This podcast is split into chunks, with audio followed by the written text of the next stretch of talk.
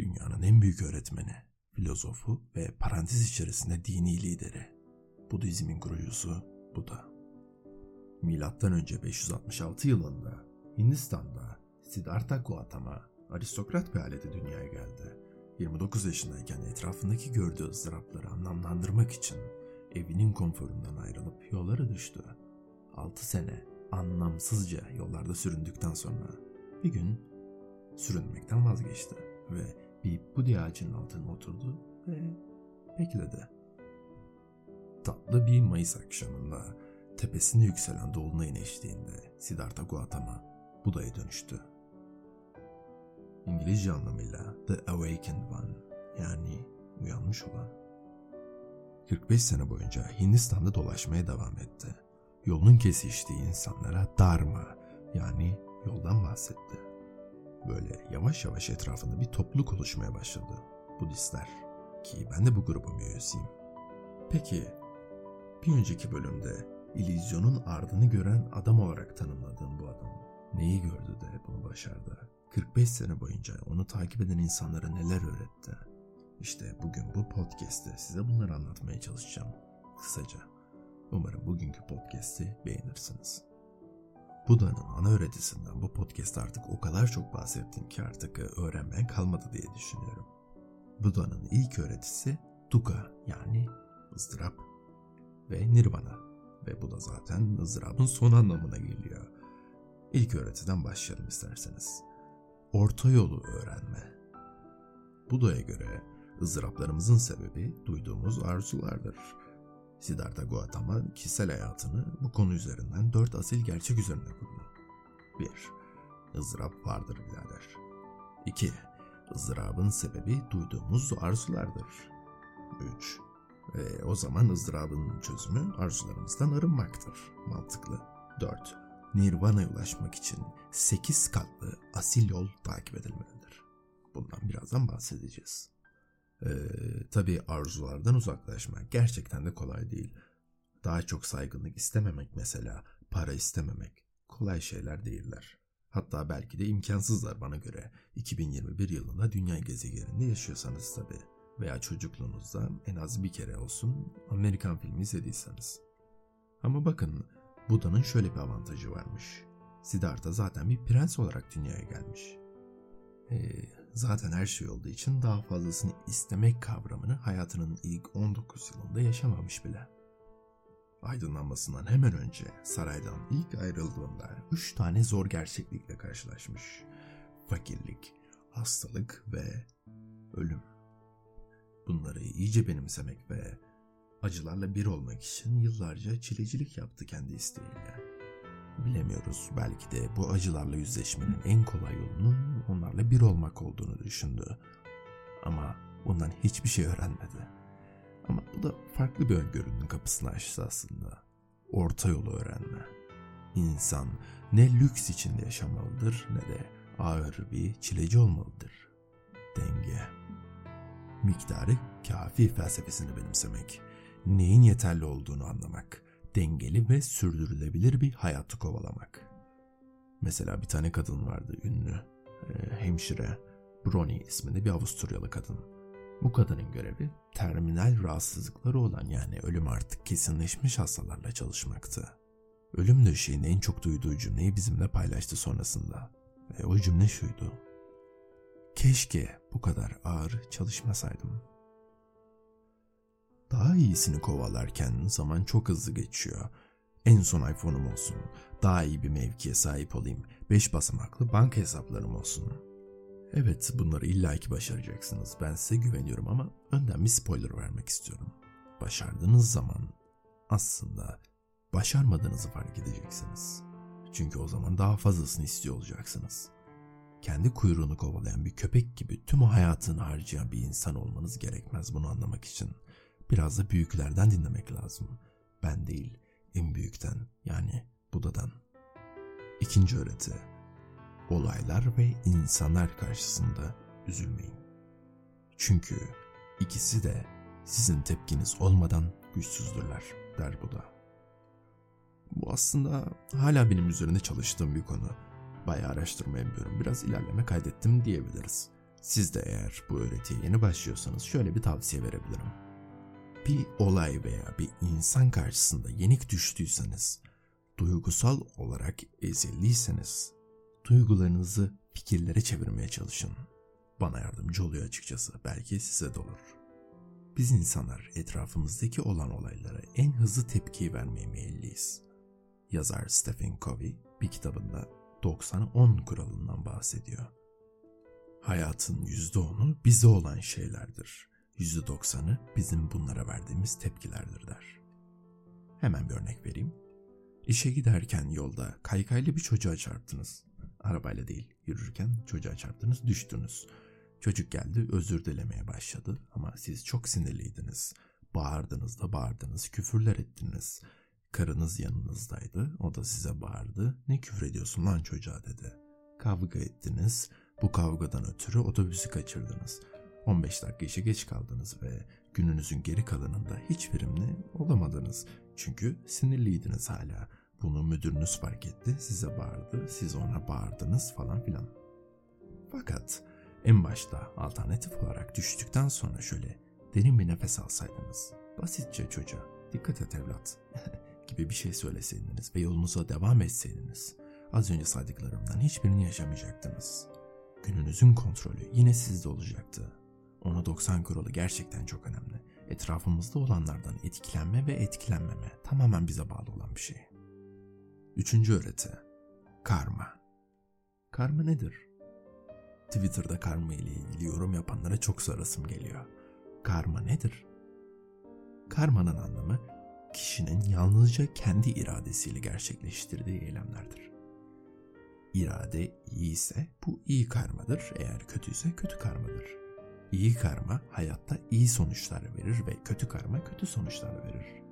Bakın irade kelimesini kullanıyorum ama bu tam olarak bildiğimiz irade değil. Doğu felsefesinde irade biraz daha farklı kullanılıyor. Eylemlerin etik değerleri gibi veya şöyle diyeyim, duygu ve mantığın tam ortasında yer alan bir şey. Karmayı en iyi şöyle anlatabilirim sanırım. Daha iyi bir gelecek için şu an iyi şeyler yapmalıyız. Bu kadar.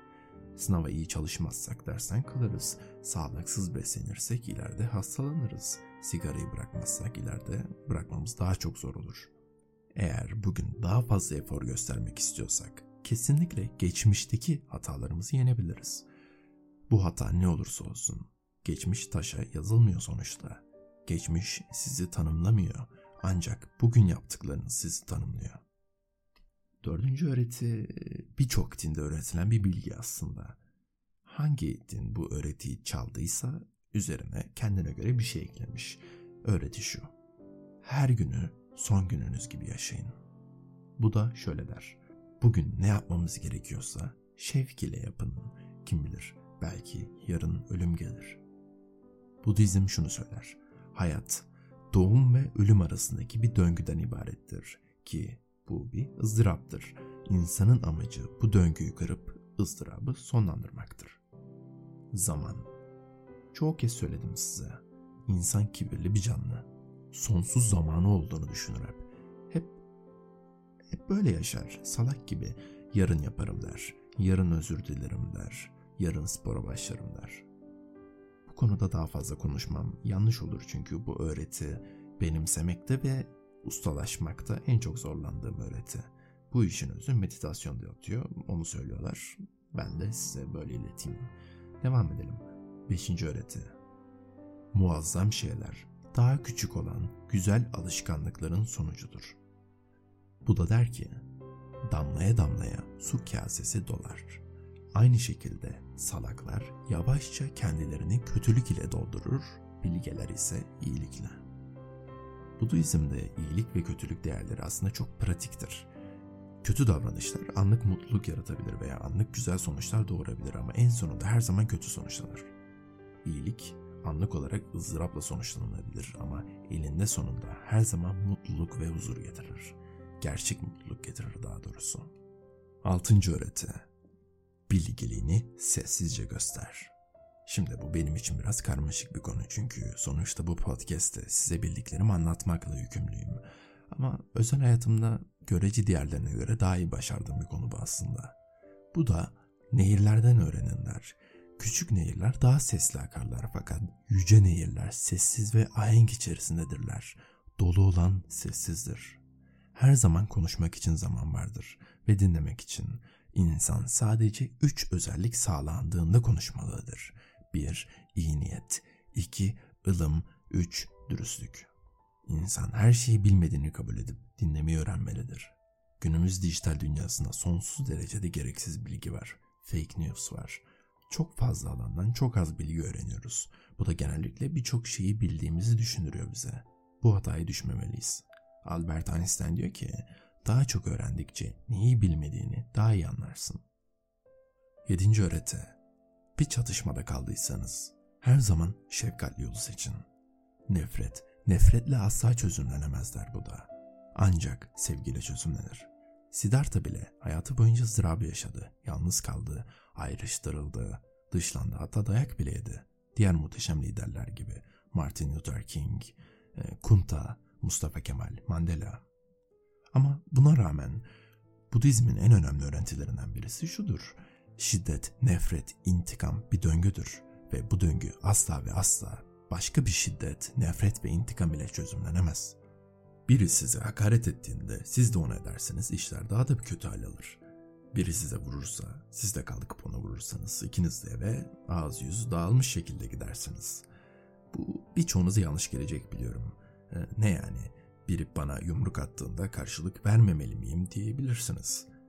Şiddet karşıtlığı sadece kendine gösterilen şiddete sessiz kalmak değildir arkadaşlar. Daha büyük şiddetlerden kendini korumanın bir yoludur. Eğer bir yumruk yediğinde arkanı dönüp eve gidersen bir yumruk yemiş olursun. Eğer kavgayı devam ettirirsen ağzın burnun başka yerlerde eve dönersin. Mesela bir iş arkadaşı veya okul arkadaşınız size gelip zorbalık yaparsa sakin kalın. Tabii fiziksel olarak tehdit altında değilsiniz ki çoğunlukla olmazsınız. Önce hazırlanın, düşünün. Onun sözleri size asla zarar veremez. İçinizdeki iyiliği hatırlayın. Zorbalar sizin e, sinirlenmenizi isterler, güçsüz hissetmenizi isterler. Çünkü aynı şeyi daha ağır biçimde kendileri hissediyorlardır. Sizin de bunları hissetmenizi isterler. Hakaretlerine gülün. Hatta beraber kendinize beraber hakaret edin. Ilım ve şefkat ile yaklaşın. Öylece durmayın, bir şey yapın. 8. öğreti. Arkadaşlarınızı niceliğinden çok niteliklerine göre seçin. Bu da hayatın yalnız başına yürünecek bir yol olmadığını söyler. Yol boyunca bir sürü insanla yolumuz kesişecek. İlla ki ve her biri de bize güzel şeyler katmayacaklar. Birçok kötü alışkanlık arkadaşlarıyla bulaşır insana. Ne kadar popüler olursak, ne kadar çok tanınırsak o kadar insan yanımızda olmak isteyecektir. Fakat gerçekten desteğe ihtiyaç duyduğumuzda sadece birkaç kişi yardımımıza koşacak. Bunu çok iyi gözlemleyin. Arkadaşlarınızı seçmek sadece ve sadece bizim elimizde. 9. öğreti. Cömert olun. Buda'nın şu sözü beni hep çok etkilemiştir. Bir mum diğer 100 tane mumu yakabilir ve bu süreçte o mum kendi ateşinden bir şey kaybetmez. Mutluluk paylaşarak asla azalmaz. Bu da her zaman şunu savunur. Yardımseverlik ve cömertlik bu dünyada fark yaratan yegane şeylerden biridir. Kibarlık bulaşıcıdır. Aynı şiddet ve nefretin de bulaşıcı olduğu gibi işten bir gülümseme bir insanın gününü güzelleştirebilir. Fakat bu da şunu da öğretmiştir bize. İnsan önce kendini düşünmelidir. Bizde olmayanı başkalarına veremeyiz sonuçta. Birine yardım etmek size zarar verecekse bu yoldan dönmemizi de tembihler. Ki bu gerçekten muhteşem bir öğretidir. Sizce de öyle değil mi? Kendinize zaman ayırın. Ancak o zaman başkalarına zaman ayırabilirsiniz der. 10. ve en önemli öğreti diğer hiçbir dinde görmediğim bir öğreti. Siz de Buda olabilirsiniz. Buda şöyle der. Kendiniz çabalamalısınız. Buda ancak size yolu gösterebilir. Bu podcast'ta anlattığım her şey bizim de Buda olabilmemiz için gösterilmiş yollardır sadece. Budizm'de sırlar asla saklanmaz.